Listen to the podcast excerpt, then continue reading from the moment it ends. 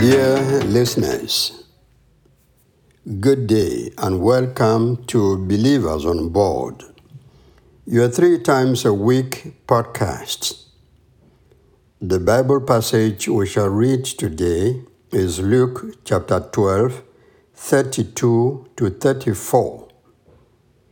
Our practice is that you read the entire passage while I focus on the key verse. For your heart will always be where your riches are. I read that from Luke chapter 12, verse 34. Keeping your riches in safety. Keeping your riches in safety. Stories abound on how individuals in villages with no banks preserve their money. It is often said some tie paper money and bury it in the ground while some put it under the bed or in a pot in the house. Others put their coins in empty tins that are known, or as children call them in Cameroon, ngongong. In towns, you have literate people who keep their money in boxes or in books in their libraries. People keep their money where they think it is safest. A number of financial houses are now going to villages in order to provide mini banks for people in the countryside to preserve their hard-earned money safely. Before that, many had lost their money to rats, fire, and water. While addressing his disciples, Jesus told them that God was ready to give them the kingdom. He advised them to sell their belongings and give the money to the poor, being aware that the material riches we run after every day fall in the category of perishables. He directed their attention towards another kind of riches, those riches that do not wear out. That which you can save in heaven, and nothing can take it, not even the most skillful thieves or natural moth. Jesus refers to seeking first the kingdom of God and all the treasures that go with it, including eternal life, then all other things that we are running after: money, long life, and you name the rest, they will follow. Money is good because of what we can obtain using it. When you look at our currency or the currency of your country and that of other countries, the papers and the coins mean nothing in themselves.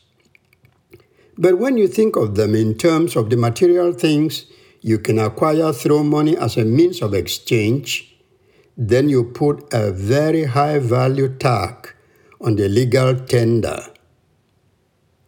You want to possess as much of it as possible.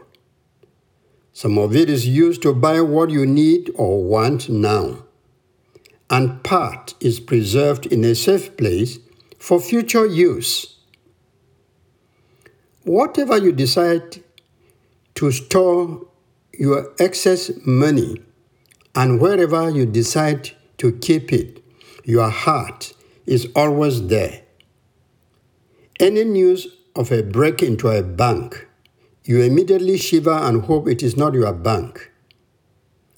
Like our passage says, where you keep your money, your heart is always there.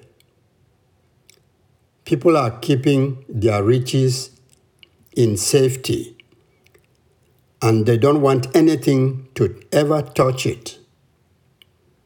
Though no one can undermine the role and importance of money, one thing is clear. Possessing millions of dollars or francs doesn't give life security. The best security we have lies in the hands of our Creator, our God. Security comes when we place Him first, and other things, including material possessions or riches, second. Jesus told His disciples that your Father is pleased to give you the kingdom. That is in verse 32 of our passage. God's kingdom is the riches that every believer should yearn to possess and preserve.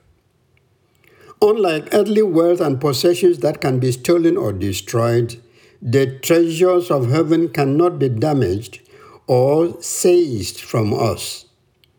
Once we have them, they are secure forever. With the useful and corrupting influence of wealth, you know that your heart will always be where your riches are. In the same vein, believers who have understood and know the importance of heavenly riches ensure that their hearts and minds are there. They know that when you possess eternal life through your Lord and Savior Jesus Christ, that makes earthly possessions less important to you. Have you met brothers and sisters who have truly given their lives to Christ? If yes, here are some of the things you see in them. Their commitment to God is easily noticed in their daily lives. They give a high priority to spirituality with little focus on material possessions. They see money as a gift from God for sharing. Such believers give money to the church and to people across the board. They don't accumulate it for themselves. Why? Because God's love prompts them to open their purses or wallets to others. Their generosity continues to grow as their faith in Christ grows. As Christians, we may not sell our belongings and give the money to the poor as Jesus expected His disciples to do.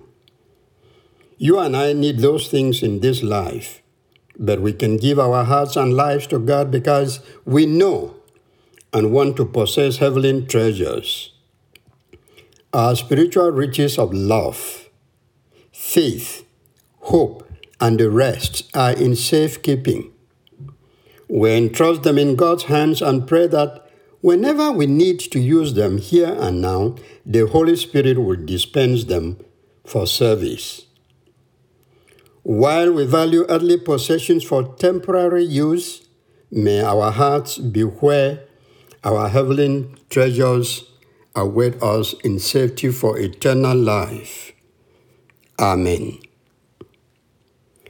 One way of keeping your riches in safety is to invest it in people. For the prayer of intercession, please pray that God should bless us with spiritual riches and ignite our love so that we share our money and other material possessions with others. This is your host, Achoa Omeni.